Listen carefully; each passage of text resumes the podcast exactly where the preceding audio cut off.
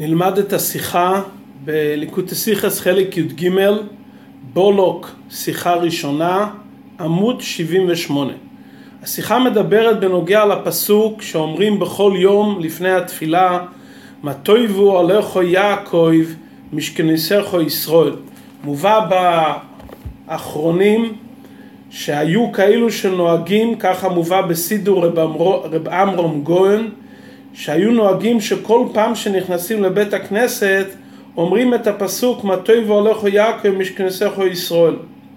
הפסוק הזה הוא חלק מנבואת בילום שחז"ל אומרים שביקשו לקבוע פרשת בלק בקריאת שמע.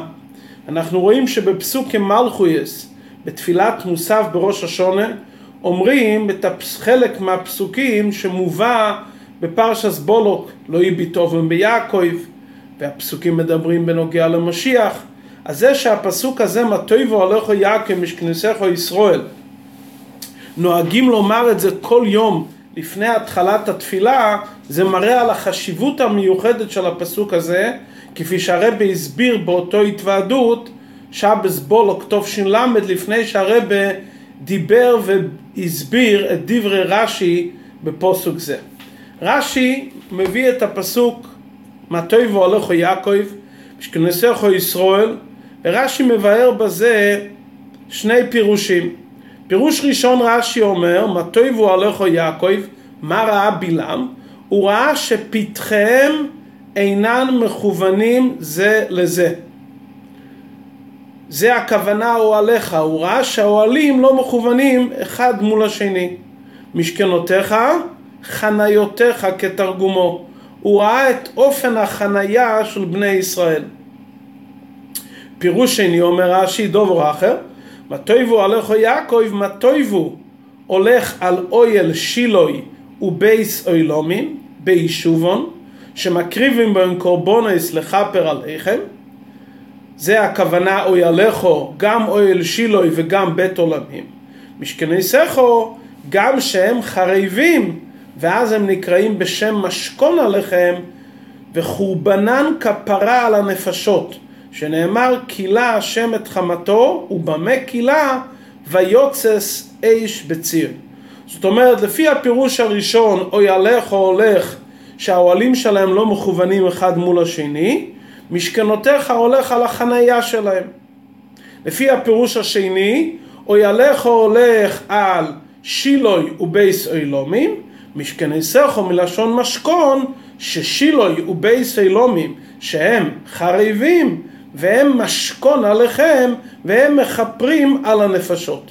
עד כאן הפירושים ברש"י בפרשתנו. הרבי שואל ברש"י זה כמה שאלות. דבר ראשון, לפי הפירוש הראשון שרש"י אומר שמשכניסך הולך על חניות, מדוע רש"י לא הסביר לפי פשוטו? משכנותיך מלשון משכן, משכן לשון רבים. בפרט שלא מצינו בפסוק אף פעם שחניות ייקרא חניה, כלומר משכנויסךו חניותיך. לא מצינו בשום מקום לשון יחיד שחניות ייקרא משכן. משכן הכוונה לומר מקום שהשכינה שורה. מדוע רש"י מוציא את זה מפשוטו של מקרא ומביא את זה כפירוש שהכוונה משכנותיך זה חניה ולא לכאורה כפשוטו משכן להשראת השכינה. שאלה נוספת, מהלשון של הפסוק מה טויבו הלכו יעקב משכניסךו ישראל משמע שהמה טויבו הולך גם על אוהליכו וגם על משכניסךו. מה טויבו גם האוהלים וגם המשכנות. איזה טובה מיוחדת יש בזה שבני ישראל חונים.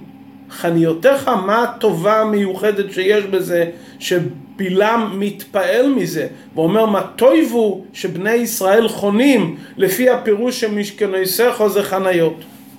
הכלל הידוע שרש"י מביא פירושים שונים מפני שבכל אחד מהפירושים יש איזה קושי מסוים. מהם השאלות שישנם על הפירושים הללו שרש"י נזקק כאן לשני פירושים ומדוע הוא מקדים את הפירוש הראשון לפירוש השני. דיוק נוסף, בפירוש השני רש"י אומר מה טויבו עליכו, מה טויבו אויל שילוי. למה רש"י לא מקצר ואומר מיד מה תויבו אוהל שילוי? למה הוא אומר מה תויבו אוי עליכו? והוא עוד פעם חוזר מה תויבו אוהל שילוי.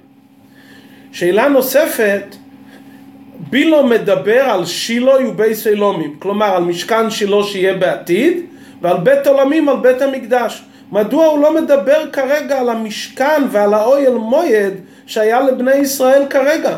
מדוע הוא מדבר רק על הזמן העתידי? דיוק נוסף, מה הטוב שבשילוי ובייס אלומים? שמקריבים בהם קורבנות. לכאורה הטוב שיש בשילוי ובייס אלומים כמו שכתוב בפירוש בפסוק, ועושו לי מקדוש ושוכנתי בסויכו, מקום להשראת השכינה. מדוע מדברים כרגע על העניין של קורבנות?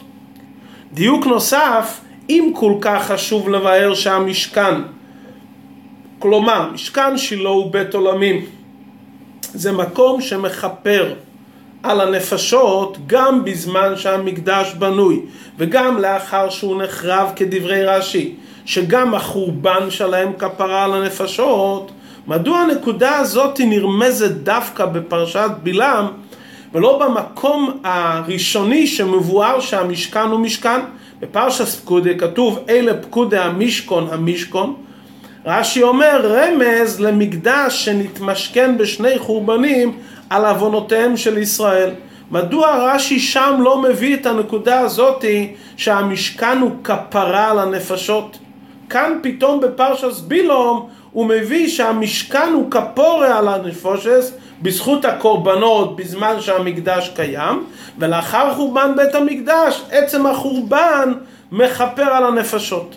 גם יש פה לשון שהיא די נדירה, כפרה על הנפשות, לשון שהוא לא רגיל.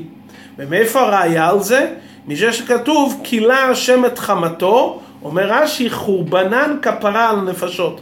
איך רואים בפסוק זה שכילה השם את חמתו, שבזה שנחרב בית המקדש זה כפרה על הנפשות. עד כאן הדיוקים שהרב מביא בפירוש רש"י זה. ממשיך הרבה בסעיף ב' הוא מבאר על פי מה שנאמר בפסוקים שלפני זה. לפני הפסוק מה תויבו עליכו יעקב משכנסך ישראל שהפסוק הזה הוא בפרק ח"ד פסוק ה' לפני זה נאמר מיד בפסוק ב' שבילום הולך עוד פעם לברך את עם ישראל כתוב ואיסו בילום אסעינוב וירא את ישראל שוכן לשבטיו ותהי עליו רוח אלוקים שייכן לשבות טוב, מסביר רש"י, ראה כל שבט ושבט שוכן לעצמו ואינן מעורבים, זה דבר אחד שהוא ראה. דבר שני שהוא ראה, שאין פתחיהם מכוונים זה כנגד זה, שלא יציץ לתוך אוהל חברו. כלומר, בילום רואה שני דברים, שכל שבט נמצא בפני עצמו, והוא רואה שבתוך כל שבט בפני עצמו הפתחים לא מכוונים זה כנגד זה כדי שלא יציץ אחד לאוהל חברו ואז ותהי עולב רוח אלוקים אומר רש"י עלה בליבו שלא יקללם שבילום ראה את זה אז נחה עליו רוח אלוקים מה הכוונה רוח אלוקים? עלה בליבו שלא יקללם עד כאן דברי רש"י בפוסוק בייס ומיד אחר כך בפוסוק ה' כתוב מה תויבו עליך יעקב משכנסך ישראל. הפירושים ברש"י, תויבו עליך יעקב משכנסך ישראל, שאלו הדברים שאמר בלעם כתוצאה מזה שהוא ראה את עם ישראל שוכן לשבטיו ועתי עליו רוח אלוקים, קשורים זה בזה. כלומר, המתויבו עליך יעקב משכנסך ישראל, קשור למה שהוא ראה שויכן לשבות טוב. הרי בילום בא עם רצון לא לברך את עם ישראל. והנה פתאום הוא רואה דבר מסוים שהוא ראה פה איזו הנהגה מיוחדת וטובה שזה גרם לו ותהי עולב רוח אלוהיקים לא לקללם. מה הוא ראה? הוא ראה שעם ישראל נזהרים מאוד בעניין היוחסין. הרי העניין של התייחסות של כל שבט ושבט כפי שלמדנו כבר בפירוש רש"י בממידבור, שהביאו ספרי יחוסיהם ועדי חזקת לידתם, וכל שבט ושבט התייחס למקור שלו. זה מורה על מעלה נפלאה במידת הצניעות, שכל שבט ושבט נזהר מאוד לשמור על הייחוס שלו ולא להתערבב עם שבט אחר. כשבילום ראה את המעלה הזאתי, הוא מאוד נתפעל עד שעלה בליבו שלא לקללם. אם רק זה ראה בילום את המעלה המיוחדת שכל שבט שוכן לבד, איש על דיגלוי ואיש על מחנהו, ולא מתערבבים זה בזה. היה לכאורה צריך להיות כתוב בפסוק, וירס ישראל שויכן לשבותים. הוא ראה שכל שבט לא מעורב עם חברו. מזה שהפסוק אומר, ויר אס ישראל שויכן לשבות טוב, זאת אומרת זו הוכחה שהוא ראה לא רק את המעלה של השבטים, שכל שבט ושבט עומד בפני עצמו ולא מתערבב עם שבט אחר כי הוא שומר על הייחוס שלו, אלא הוא ראה שגם בתוך השבותים, שויכן לשבות טוב, כל שבט ושבט בפני עצמו ניכר בשבט הזה, איך שהוא שבט בפני עצמו, לא רק בחלוקה הכללית של כל שבט שלא מתערב עם חברו, אלא גם שהוא ראה כל שבט בפני עצמו, הוא ראה עוד עניין נעלה, שמה? שכל שבט בפני עצמו, הפתחים לא מכוונים זה כנגד זה, כדי שלא יציץ לתוכו אל חברו. שבילום ראה את שני הדברים האלו, גרם אצלו הראייה הזאתי, או לא בליבו שלא לקל לו. לפי זה, שזה מה שבילום ראה, עכשיו מובן מה הוא אומר מיד אחרי שהוא ראה את הדברים האלו. הוא הרי בא לבאר למה כרגע הוא לא יכול לקלל את עם ישראל. הוא רואה פה איזה עניין מסוים שהקללה לא יכול לחול עליהם. מה הוא ראה לפני רגע? שלכן הוא אומר שאני לא יכול לקללם. הוא אומר ככה, ראיתי מה תויבו עליכו. ראיתי שהאוהלים של בני ישראל עומדים בכזה אופן שכל אחד לא נמצא מול חברו. שלא יציצו אחד מול השני. דבר שני ראיתי משכניסךו ישראל. ראיתי את האופן שהם חונים השבטים, שכל שבט ושבט חונה בפני עצמו. ומכיוון שראיתי את זה, הוא לא מדבר כרגע דברי נבואה, והוא גם לא מברך. הוא מבאר את העובדות שהוא ראה, והוא התפעל מהם, ולכן הוא לא יכול לקללם. ולכן הוא מדבר בשבחם ומברכם. כלומר, אין כאן דברי נביאות, יש כאן הסבר של התפעלות של בילו מדברים מסוימים שהוא ראה כרגע ולכן הוא מבאר מדוע לא יכול לברך אותם כי הוא ראה אצלם עניינים מיוחדים. הוא ראה את האוהלים שלא מציצים אחד עומדים באופן כזה שאי אפשר להציץ אחד מול חברו והוא ראה את השבטים שכל שבט שומר על הייחוס שלו שזה מראה על מידת צניעות. לכן רש"י אומר מה טויבו עליכו על שרו פסחם שהיינו מכוונים, ואחר כך רש"י אומר משכנו יסכו, חניו יסכו. הוא ראה את החניה של כל שבט ושבט, שבכונו על בני ישראל איש על מחנהו. מכיוון שהלבאר שמשכנו יסכו זה חניה, זה פירוש שהוא לא רגיל, אין לזה חבר במקרא, לכן רש"י חייב להביא כתרגומוי. התרגום גם ככה אומר. התרגום אומר מה זה משכנויסכו, התרגום אומר בייס משירךו, שזה תרגום של חניה. מה קשה בפירוש הזה הראשון? דבר ראשון, זה פירוש יפה שמסביר מה שהוא ראה לפני זה, וירס ישרול שייכן לשבות טוב, ולכן הוא מבאר מתי והולך היה כמשכניסךו ישראל. אבל בכל זאת לא מצינו במקרא אף פעם שהמילה משכנותיך תתפרש כחניותיך. לכן זה קצת דוחק לבאר את זה. דבר שני, והוא העיקר, לפי זה שהפסוק מטייבו עליכו זה המשך ל"וירס ישרול שייכן לשבות טוב", הסדר היה צריך להיות אחרת. הרי בחניאס השבותים קודם, מה קורה? קודם כל שבט חונה בפני עצמו, ואחר כך בפרטים של השבט, כל שבט בתוך השבט עצמו האוהלים לא, מעוב... לא, הפתחים לא נמצאים אחד מול השני. זאת אומרת, מה קודם למה? קודם כל שבט חונה ולא מתערבב עם חברו, ולאחר שכל שבט חונה ולא מתערבב עם חברו, גם בתוך השבט בעצמו, האוהלים לא מכוונים אחד כנגד השני.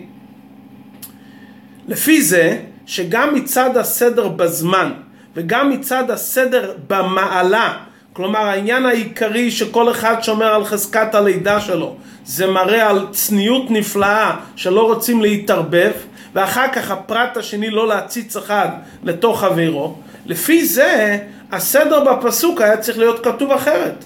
מה תויבו משכני סכו ישראל, שזה הולך על החנייה שכל שבט ושבט בפני עצמו, שקדם בזמן וקדם במעלה, לפרט השני, אוי עליכו, מה זה אוהליך שאוהלים פתחיהם לא מכוונים? בפסוק כתוב קודם מה תויבו אוהליכו ואחר כך משכני סכו. זאת אומרת הפסוק מתחיל מהפרט שמגיע גם בזמן יותר מאוחר, ורק לאחר מכן מדבר על הכלל שקודם במיילו ובזמן, לזה שהשבטים אינם מעורבים זה בזה. והמטויבו הולך הרי על שניהם, אבל בכל אופן הפסוק היה צריך לומר לפי הסדר. זאת אומרת, מכיוון שהפסוק מטויבו זה המשך של הפסוק שלפניו, לפי איך שרש"י מבאר בלשבות טוב, שלשבות טוב דבר ראשון שהשבותים לא מעורבים. מיילה סאיכוס. ואחר כך האוהלים שהם פסחיהם מכוונים, אז לפי זה בדברי בילום, בביאור דבריו, מדוע הוא לא יכול לקללם, הוא היה צריך להגיד מה תויבו משכנויסכו, מה תויבו משכנסכו ישראל, שזה הכלל, ואחר כך אוהלכו יעקב. עוד דבר שיש קושי בפירוש הזה, זה לא דברי נבואה, זה עובדות. שבילו מבאר מדוע הוא לא יכול לקללם. בפסוק הרי כתוב נאום שמאה אמרי כן, לכאורה זה דברי נביאות. פה יוצא שמטוי והולך יעקב זה לא דברי נביאות, זה הסבר מדוע הוא לא יכול לקללם, שזה קצת דוחק, כי לכאורה, שהוא אומר נאום שמאה אמרי כן, כל דבריו לכאורה זה דברי נביאות, ופה זה לא דברי נביאות, אלא ביטוי של התפעלות מדברים שהוא ראה והסבר מדוע הוא לא יכול לקללם. לכן מביא רש"י פירוש שני. שהפירוש השני כבר מדבר גם על דברי נבואה, לא רק על עובדות שהוא רואה כרגע בשטח, שלכן הוא מבאר למה הוא לא יכול לקלל אותם, אלא גם על דברי נבואה, שהדברי נבואה האלו זה הסבר מדוע הוא לא יכול לקללם. לפי הפירוש השני, מה זה מטויבו? מטויבו הולך על אוהל שילוי ובייס אילומים ביישובון. שילה ובית עולמים. היות וכתוב מטויבו עליכו, אז מובן שהכוונה לאוהל שילוי. אבל בפסוק כתוב אוי עליכו לושן רבים.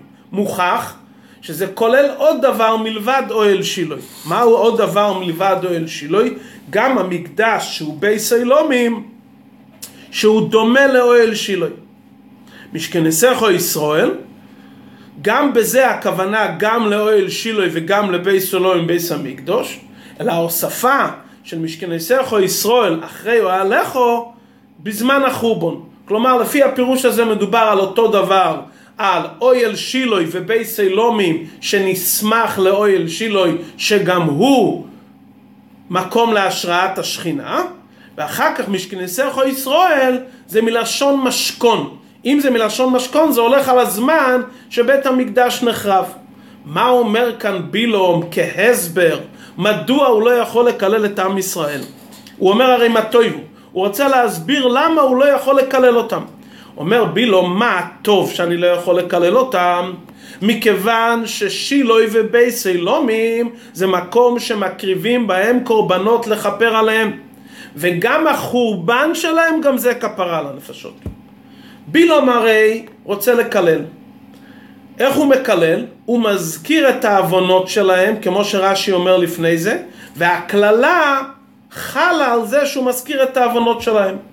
שהוא בא לברך אותם, הוא מסביר למה אני לא יכול לקלל אותם ומדוע אני לא יכול להזכיר את עוונותיהם.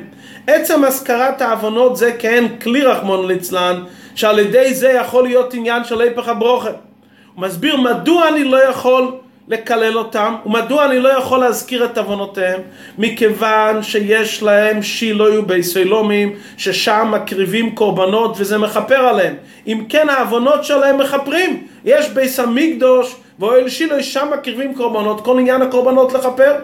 אבל לכאורה ביס המקדוש מכפר מתי שביס המקדוש קיים וגם אז רק קורבנות מכפרים רק על שויגג באיסור רק על שויגג אבל לכאורה על שויגיג באיסור קורס או על מייזיד באיסור עשה או לאווים שונים אבל חס ושלום מזיד באיסור קורס או מיסס בייסדין, קורבנות לא מכפרים. אז לכאורה הוא יכול להזכיר את הדברים הללו, והקללה תחול על העוונות האלו.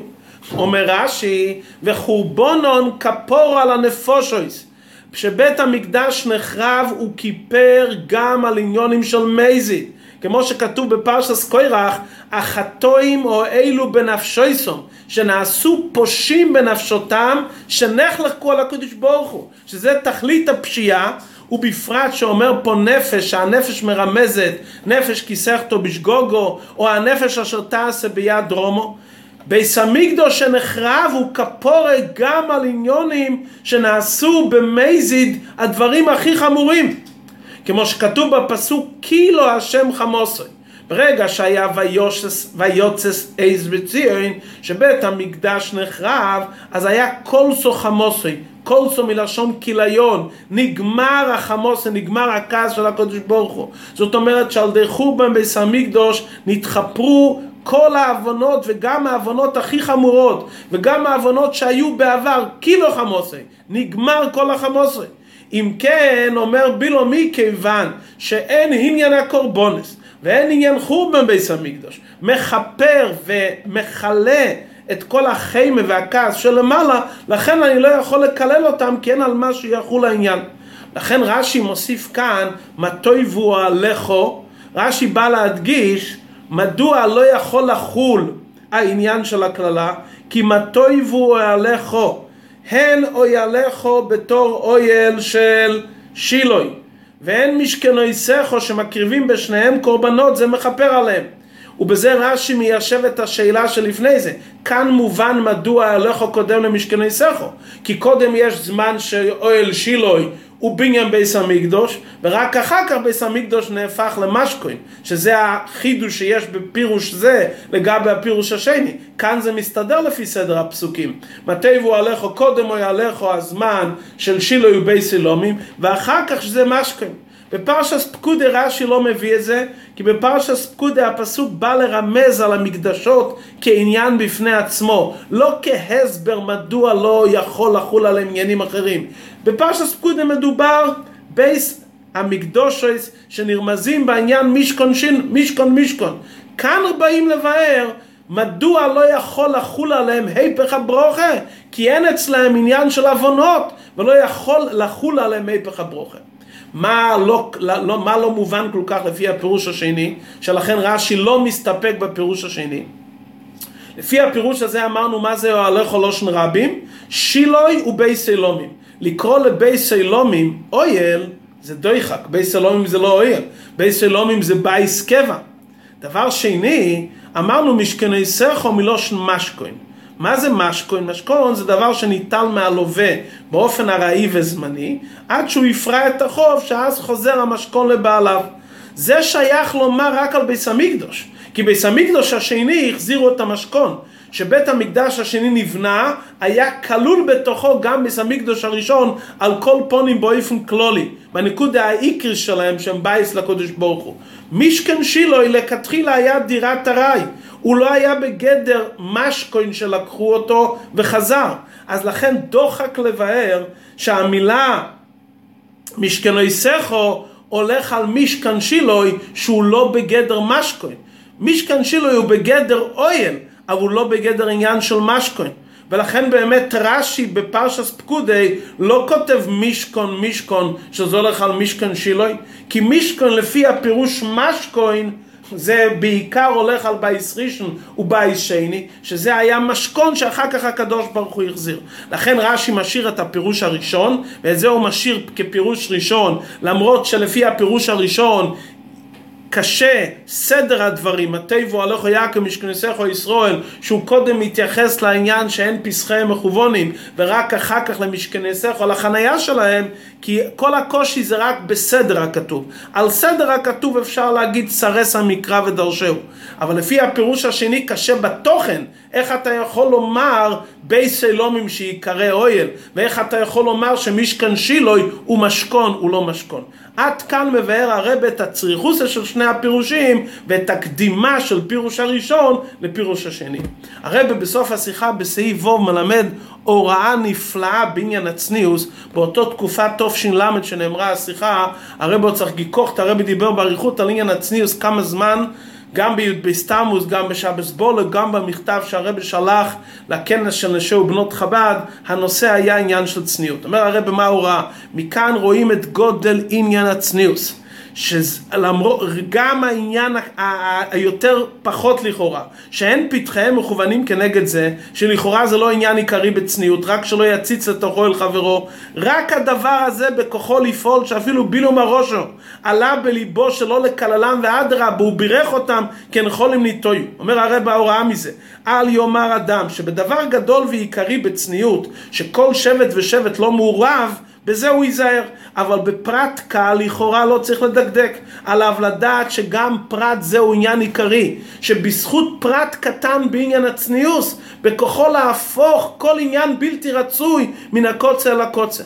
בא יצרור ואומר, מילא הנהגה קבועה, אבל כשמדובר בנוגע להנהגה ארעית, אז לא מהחובה לדקדך כל כך בצניעס, בקלוס ובחמורס. על זה באה ההוראה רוב שהם פסחי מכוונים זה מול זה. זה היה הרי באוילים, אוהליך יעקב, זה היה באוהל ארעי. מכאן לומדים כמה זהירות וצניעות צריך להיות, אפילו בזמן ארעי ובאוהל שהוא ארעי.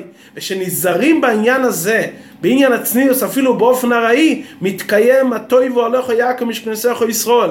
מתקיים ויהפך השם אלוהיכך, הויו בליבוי ושהפך המקום את פיו, והוא בירך אותם ועד לייעוד של משכון הטויב בשלימוס, שהקדוש ברוך הוא יחזיר את המשכון בי סילומים, שגם בשעה סחורבון הרי הוא קיים, הרי הוא משכון, ושתוגמר הכפרה הוא ירד ויתגלה לעד ולא אל מילומים.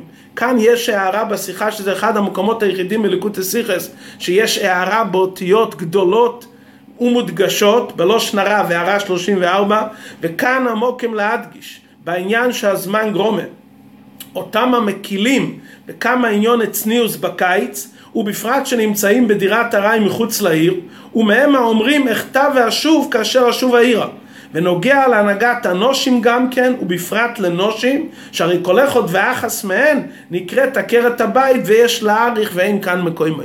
באמת בהתוועדות של י"ב תמוז באותו שנה, הרב העריך בנקודה הזאת של הצניעות ואמר שבעצם עם זה מתחילים את כל היום. מתי והולך יעקב משכניסך ישראל? זה התחלה של היום שנכנסים לפני כל עבודת השם, לפני שעומדים לפני מלך מלך המלוך מהקדוש ברוך הוא, מדגישים את מיילס הצניעוס, והרב אמר חס ושלום להגיד שנשתנו האיטים בעניין הזה, או נשתנה האופנה והמודה, אלא צריכים לדעת שזה יסתר לעתים מוחלפס, ואין בזה עניין של שינויים, וצניעוס לא רק באופן נסתר, גם שאף אחד לא רואה אותו, גם אז הוא צנוע, שלא ילבוש בגדים שהם היפך החיים, הרי הביא כל מיני דוגמאות, בגדים קצרים, בגדים שאינם צנועים, היפך ביג דעתרא, הרי העריך בזה ואמר על, על יסבייש בפני המליגים, שיזכור שהוא חתן של הקדוש ברוך הוא, אז הוא יתנהג באופן המתאים, והרב אומר בזה האנושים צריכים להישמר לא פחות מהאנושים, כי זה ההתחלה של השולחון אורוך, והרב סיים את השיחה שרואים